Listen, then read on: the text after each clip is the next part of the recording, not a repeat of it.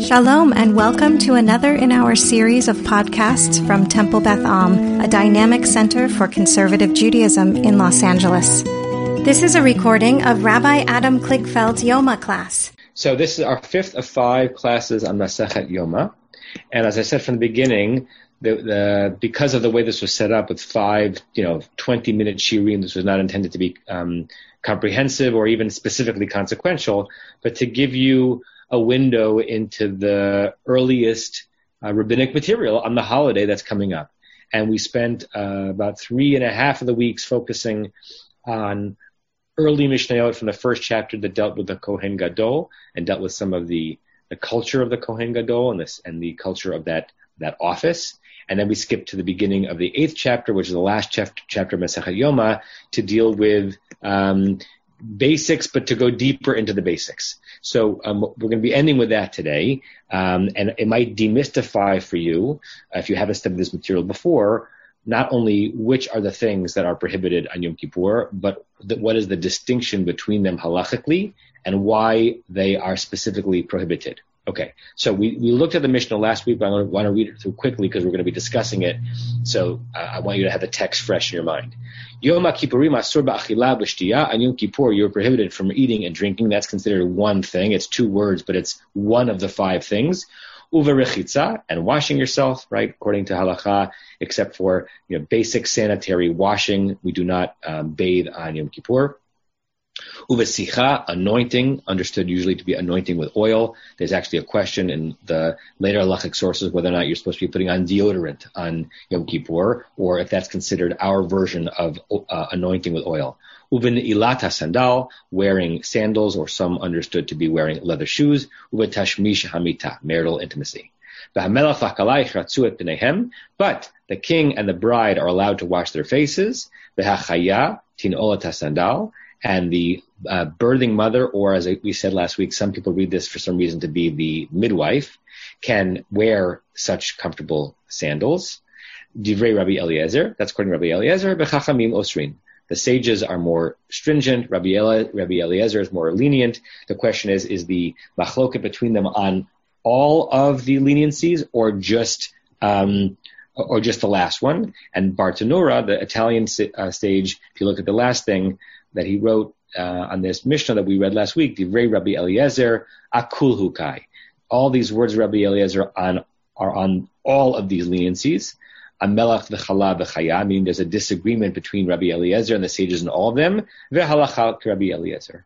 The, the law goes to Rabbi Eliezer, which means that we real, we rule halachically leniently in those three cases. Okay, that's where we took off, um, picked off last week.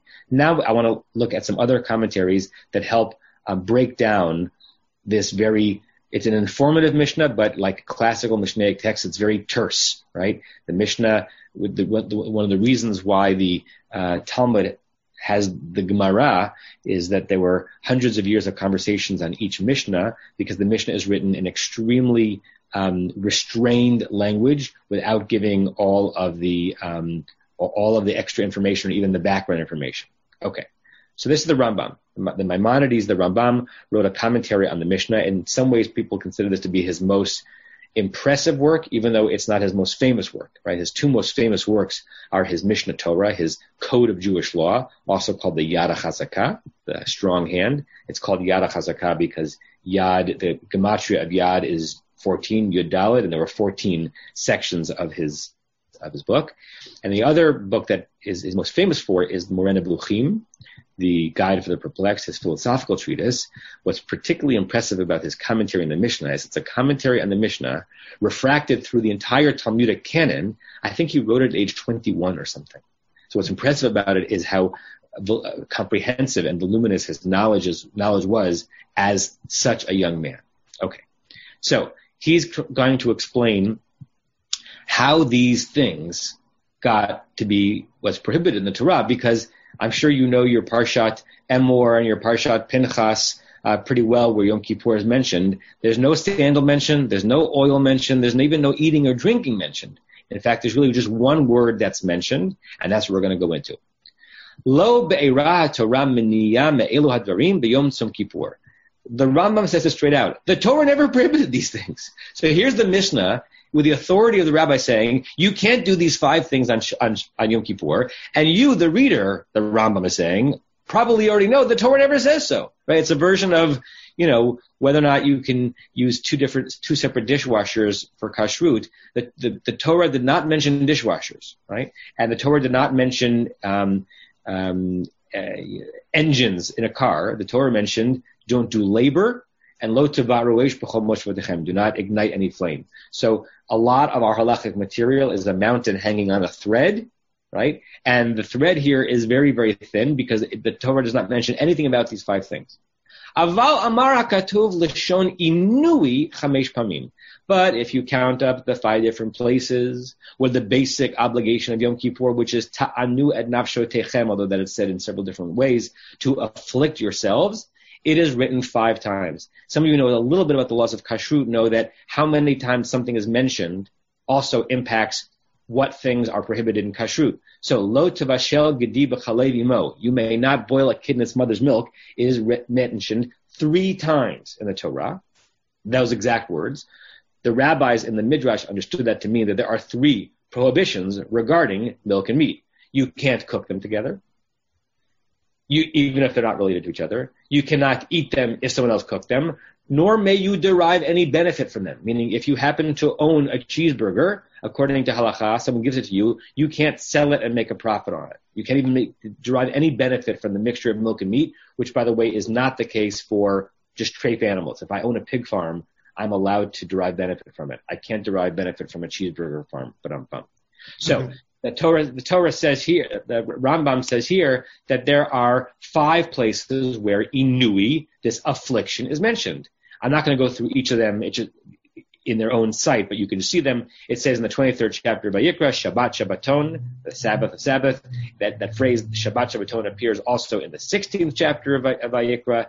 In Bamidbar chapter 21, 29, this is Parshat Pinchas, Uv Asor Lachodesh. Later on in that verse, it says the word Ta'anu. In Vayikra 23, this is Parshat Emor, and also Vayikra 16, um, Lachem, this is Parshat Acharei So there are five places where Yom Kippur is referenced, and even though the Rambam in his commentary doesn't include the part of the verse that has the word inui, that's what he's saying. Okay. Uva'aha Kabbalah. This is really interesting language. Kabbalah means the received tradition. It's this amorphous reference to r- r- rabbinic received tradition, sometimes represented in the Mishnah itself, sometimes represented just in the in the chain of, trans, of transmission of rabbinic law but it came down through received tradition. The rabbis understood that these five mentionings of Inui were coming to prohibit five things related to bodily pleasure, right? Just kind of pause your thinking for a second. In some ways, what we do living rabbinic Jewish lives is very chutzpahdik if we believe that the Torah came from God word for word at Sinai. Um, Heschel goes into this a little bit in his masterful book, uh, um, Torah Min Hashemayim, Heavenly Torah, where he basically discusses the different midrashic approaches to Rabbi, uh, from Rabbi Ishmael and Rabbi Akiva. On some level, you can imagine midrashic expansion of the Torah's text to be a, a, um, a love gesture I love this material so much. I want to squeeze every possible meaning out of it. I don't want to just not do the things that I maybe don't have to do. I mean, that I certainly don't have to do. I want to not do the things that I maybe don't have to do. On some level, you can read expansive midrashic um, treatment of the Torah text as being disrespectful to the Torah. The Torah didn't tell you to do this, right? So this whole notion of a received Kabbalah is how our spiritual ancestors treated the Torah, and it's still an ongoing question as to whether or not we're right, right, or the Karaites are right, right? What are the Karaites not doing Yom Kippur? They don't afflict themselves. They're not because that's all the Torah says to do. The, the, rabbinic received tradition says that they came to um, prohibit these five things that relate to bodily um, uh, pleasure. What are they? Haim, achila v'shtiyah, eating and drinking, richitza b'mayim, washing yourself in water, sicha b'shemen, anointing yourself in oil, ilata sandal, wearing some kind of a comfortable sandal or shoe, v'tashmish hamita, the sea. Uva bechol achat me'elu hamilot b'sfarim milat inui. The Rambam makes reference to something but doesn't make it explicit. We're going to read it explicitly in a following commentary that each of these five things, somewhere in biblical texts, there is an attachment with the word inui, affliction, and eating and drinking. There's an attachment from the word inui to anointing. And we're going to have to go searching through the text to find them. The Rambam does not include them here. Lefishehem rimazim. They're all hinted at. Asmachtot are like, um, it's from the root um, um, smicha, to like, um, to, to, to, to cover something or to be hooked onto something. These are just kind of little hints that the, that the Bible left us for us to, us to uncover, suggesting that because the Torah used the word inui five times regarding Yom Kippur, there are five thingies that are related to it, and if you look hard enough, you can find them. The Ikar Isurim Isuram Kabbalah. But the primary way in which these things are prohibited are Kabbalah. What he means by that is, I, the Rambam, really want you to know that the Torah doesn't really prohibit you from doing it rabbinic received tradition, I'm going to be somewhat punchy. Guesswork prohibits you from doing it, but the Torah doesn't. The, the primary um, prohibition is one of rabbinic received tradition, which means it's a lower category of prohibition. Which means if you do any of these things, you're quote unquote only liable for lashes of rebelliousness. That's the punishment you would get if you violated a rabbinic um, prohibition as opposed to a Torah-based prohibition, right? It's not particularly pr- pleasant, but it's far better than the prohibition for violating certain Torah-based prohibitions. The zehu inyan umram asur. That's what we mean when we use the word asur. They are prohibited, but they're they're lowercase p prohibited, not capital P prohibited. Milvad achila except for eating and drinking. Shehu chayav karet if you eat or drink on Yom Kippur, that's considered the primary self-affliction. And if you eat one of those, you're chayav karet, you're obligated for the punishment of karet. We could spend a whole semester on what being chayav karet means, but basically it, it, was the rabbi's understanding that it meant that you were cut off from the people of Israel. Your soul was cut off for now and forevermore. It was considered even a worse punishment than, wait for it, uh, mitat beit din, the, the court executing you. Because if the court executed you, like for violating Shabbat in public, at least your soul had a connection to the Jewish people Olam Haba. If you were Chayiv Karet, it was God essentially executing you, and your, you never had a connection to the Jewish people in the world to come. If you eat the right amount, a kazayat, of um, intentionally of, of water or food, then, um, or actually it's a different amount. It's a, it's, it's a kazayat is a solid measurement, the liquid measurement is different, then you're, obli- then you're obligated for karet. Okay, that's the Rambam. Now we look at Ikar Tosfot Yom Tov. We looked at him last week also. This is Rabbi Yom Tov Lipman Heller, who lived in Krakow in the 16th century. And we and I I um I only I uh, edited this a little bit because I knew we wouldn't have a lot of time. He shares with us some of the ways you can connect. Remember that wild goose chase that Rambam referenced, Inui. How do we connect Inui affliction with these five things? The Ikar Tosfot Yom Tov gives us the compass points to them. But achila v'shtia, when it comes to eating and drinking, achila v'shtila de akru inui minalan. Where in our tradition do we have a reference to eating and drinking in um, connecting it to the concept of inui? Ketiv hacha. It says here, Vayikra 16, that verse from um, Acharei Mot, ta'anu. Uchtiv vaya'ancha vayarivecha. Okay, what is that context? One second, where am I? Okay, so this is Parshat um, Eikev, and ah, verse three. Well, let's go back to verse two. Um, V'zacharta kol haderech. This is um, uh, God anticipating what the Israelites' experience is going to be in the when they get to land of Canaan, you're going to remember the, that whole pathway. Asher that I, your God, or maybe Moshe is, it's in Moshe's voice, um, brought you forward. Ze arba'im shana for 40 years. Oops. Um, Bamidbar in the desert, Laman anotcha lenasotecha, in order to afflict you a little bit, l'nasatecha, and to test you, la'adat asher bilavcha hatishmor mitzvotav imlo, to see whether or not you really had it inside of you to follow God's commands. Vaya'ancha vayarivecha. God afflicted you and he made you hungry. Vaya'echilcha taman.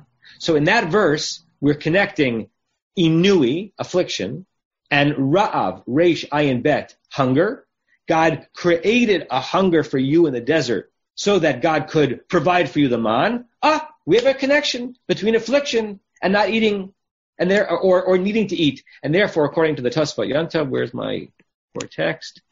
That is the proof text that suggests that eating and drinking is the first primary way in which you afflict yourself in Yom Kippur. Uh, down to this line, Shma Mina, learn from that, avon ikre inui, that hunger is a sort of affliction. Sicha, I, I skipped a few. Where do we know that um, anointing uh, is affliction? I wanted to include this one because it's very infrequent that we go to the book of Daniel, the book of Daniel, for a halachic source.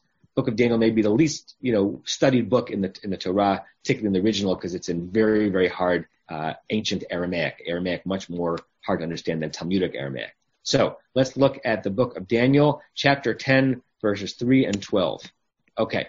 So Daniel is um, is uh, in the in the king's court, and look at him reminiscing. Verse three: Lechem chamudot lo achalti. I didn't eat any pleasant bread during this time. Ubasar v'yayin lo ba'alpi. And, and uh, flesh and wine did not come onto my mouth. By way, some of Daniel is written in Hebrew, but a lot of it is also written in Aramaic. V'soch lo sachti, and I didn't anoint. Ad malot shloshet shavuim yamim. Until those whole three weeks were finished. That's verse 3. If you go down to verse 12, Vayomer Eli, and then he said to me, Al tira Daniel, do not, do not be afraid. Kimin hayom harishon asheratata at libcha, from the very first day that you gave your heart to me. Lahavin, to understand. Ulehit anot. It's translated here as to humble oneself. But what is the root of lehit anot? Inui, afflict. So in the 10th chapter of Daniel, his self memory of not eating and not drinking wine and not anointing oneself is described later on as a version of self affliction. Therefore, as a Tosfot Yom Tov says, um, lechem, etc., and it says later on, ki min hayom lehit anot. Um, there, that, that not anointing yourself is considered a self affliction. The last one, Tosfot Yom Tov, uh, that uh, Rashi Teva, that uh, acronym, three lines from the bottom where my cursor is, Tashmish Hamita. It's that wonderful euphemism, using the bed, right? Marital intimacy. How do we know that marital intimacy is considered an affliction? A really interesting source. It's a, it's a story you might know, but you never thought of it this way. Chapter 31 of Breshit, verse 50. This is the very end of um, uh, the, of the in, of the uh, encounter between Yaakov and Lavan, the end of Parshat Vayetze, and they make a pact that allows Yaakov to go back to the land of Canaan with Rachel and Leah. And what, look at what Lavan says, and, and, and notice what's interesting here. We're learning halachic language about a prohibition on our most solemn day from something that a non-Jew, Lavan, says to Yaakov. Right? This is why it's an asmachta. Rambam, Rambam's language. The Torah doesn't really say this. It's, it's a hint. It's a, it's a, it's a maybe. From Laban, we're going to learn that we can't have sex on Yom Kippur. Yeah. Im ta'aneh et bnotai. If you afflict my daughter, that's that verb inui. Im tikach nashim al bnotai. And you take other wives on my daughters. What does it mean to take another wife on, on my daughters? Meaning if you marry again and bring more women into your bed, if you're using your bed with other women, that's considered a violation of what you and I have discussed. And therefore, we can understand that being intimate with a woman is considered um, in, in, in the category of inui, but notice how it's, it's, it's, it's a jump on a jump. The, the, the affliction here is to, to Laban or to his daughters, not that the act of sexual intercourse is in, a, of itself an affliction to the people doing it. It's an, it's an affliction vis-a-vis the promise that Yaakov is making. And still, uh, it's, it's close enough. We've got sex, we've got Inui in the same category, and I'm, I'm saying this smilingly, that is enough in, in this chain of Kabbalah to prohibit all of you married folks out there to be intimate with your spouses on Yom Kippur, right? And it's very, it's a very serious. There's no serious halachic Jew who wouldn't consider that to be prohibited on Yom Kippur, right? The source of it is extremely obscure and um, and uh, and disconnected from Pshat.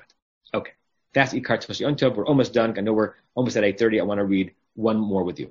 Yachin, Rabbi um, Yisrael Lipschitz, uh, who was um, the, the, the, rabbi in Av Beit Din in Danzig, amongst many places, and he writes a uh, a, uh, a, wonderful commentary in the Mishnah called Yachin Uboaz, represent, representing two pillars in Solomon's temple. One focuses on pshat and one focuses on a, on a deeper meaning. So this is from Yachin. So this is his simpler commentary on this Mishnah of Yoma on the word hachaya, that birthing mother who's allowed to wear sandals. Kol shloshim yom achar leda. She's allowed to um, wear them all 30 days after she's given birth. The huadin, same is true. Kol chole, anyone who's sick. Afilu she'enu mesukan mutar. Even if you're not sick dangerously, you're allowed. You might have heard at some point, you know, in your life that if somebody, um, if, if, if there's a concern about whether or not you violate um, one of these one of these uh, one of these rules. You listen to the doctor before you listen to the rabbi, or the rabbi yields to the doctor. If you're feeling that prohibiting yourself from these comforts is going to make you a little bit sick, or because you're sick, it's going to be even more oppressive for you, even a little bit, even if it's not dangerously sick, such that you're close to dying. We are we are lenient. Uh, I saw that your hand is up, Stevie. Hold on one second. The Vehekilu be'elu, and they were lenient with these Mishum derak achila ushtiya hein midoraita. Because going back to what the Rambam said, we might have asmachtot and ramazim, little hints and hooks for the other other ones, but it's really just eating and drinking that is considered prohibited directly from the Torah. Although I'm going to add in, even there, it seems like an asmachta. The Torah does not say you may not eat or drink. We just understand that the primary uh, um, thing that we're learning out of all of these connections between Inui and the prohibitions are eating and drinking. Ubahanach lo gazru. And on the other ones, the ones that were not from the Midoraita, they're not from the Torah, the rabbis did not decree, meaning they did not decree that you had to be extra special careful about it. That's according to the Rosh, um, uh, the uh, medieval um, halachist. Um, Ularan, according to Ran, Rabbeinu Nisim of Geronda, Kulan Asurim Madoraita. He takes a more stringent approach. All of these five against the Rambam, against Maimonides, are prohibited directly from the Torah, right? And to understand why someone w- would say that, it's not that he doesn't know the Torah and that he thinks that things are mentioned explicitly in the Torah. There are plenty of things that are considered asur midoraita, prohibited from with Torah authority, even though they're not mentioned explicitly in the Torah, because some rabbinic midrash was understood to be actually uncovering what the Torah intended which is different than back connecting prohibitions to what the Torah might have been talking about. So Rabbeinu Nisim says, no, those five things, they really were intended by biblical sources, and therefore they are prohibited on that level. But since they are not mentioned explicitly, their, the, their, their authority is from the Torah, but since they're not mentioned explicitly, The tradition passed it down to the sages that it's okay to be lenient upon them when the time is when when when when, when you need to. This is the last text I wanted to teach you. I want to see if you have any questions. And what I wanted you to pull out from this is first of all, if you look at with a with a, with even a bit of a microscope at any sub um, any subcategory of Jewish law of halacha, you're going to find this kind of a treasure map, right? that the the uh, the number of pages on my shelf in my office that are dedicated to halachic practice are hundreds of times longer than the number of pages I have of, of Torah and, and, and Bible text directly. Right? We live a you know a, a rabbinic tradition that some people uh, think of it like like entropy, where everything is always kind of growing in a system it, it's very hard to contract rabbinic law. It's constantly growing. And even when it comes to the basic things that you have known from childhood that one ought not do on Yom Kippur, these are linkages that the rabbis found by looking uh, for connections with one and two words here and there, and then have that have endured over thousands of years as the way we observe Yom Kippur even to this day. Um, so let me see. There were um, um, who had a question? Stevie, you had a question. You still there, Stevie? I'm unmuting you. Oh, you unmuted yourself and then I muted you. Sorry. You got to unmute again. There you go. Okay. Um, just the on the sex one, it doesn't seem to me like that far of a stretch. That if Yaakov had taken another wife, then he would presumably be spending some nights not with his previous wives. And so if he's not having sex with, you know, Rachel or Leah, then he's afflicting them. And therefore affliction and lack of sex seem to be related. It, it just, it doesn't seem like a big stretch, but it's not, not a critical yeah. point. Uh, no, that's a good point. That's a nice read. You're saying that that the, that the halachic read of, of what Laban is saying is that if you afflict my wives by withholding sex from them, as opposed to if you afflict my wives by having sex with someone else, is that how you're reading it? Yeah. Uh, that actually might be what was intended. Good. That, that that's I, I accept that um, that gloss. Right. That the the affliction is is um, is holding back intimacy from them. Therefore, minya you know, preventing yourself from from intimacy is considered an affliction, and therefore it's one of the things we do on Yom Kippur. Great, I accept that. Um, the, this is not ending with a crescendo, right? Because we're not, we didn't study all eight chapters of Yom Kippur, but I wanted to give you a window into um, some of the things that were present when the uh, temple stood, and the high priests were the ones who were actually living out the Yom Kippur uh, rules. And I wanted to give you some background into why the five things that I would imagine all of you are going to be holding back from about 20 days from now. Uh, what might be some of the reasons that you'd be doing it, um, and uh, and and how and how we got to that particular list of prohibitions. You have been listening to another in our series of podcasts from Temple Beth Am, a dynamic center for conservative Judaism in Los Angeles. If you enjoy these podcasts, we invite you to write a review on the Apple Podcast site or wherever you get your podcasts. For more information about Temple Beth Am Los Angeles, go to tbala.org.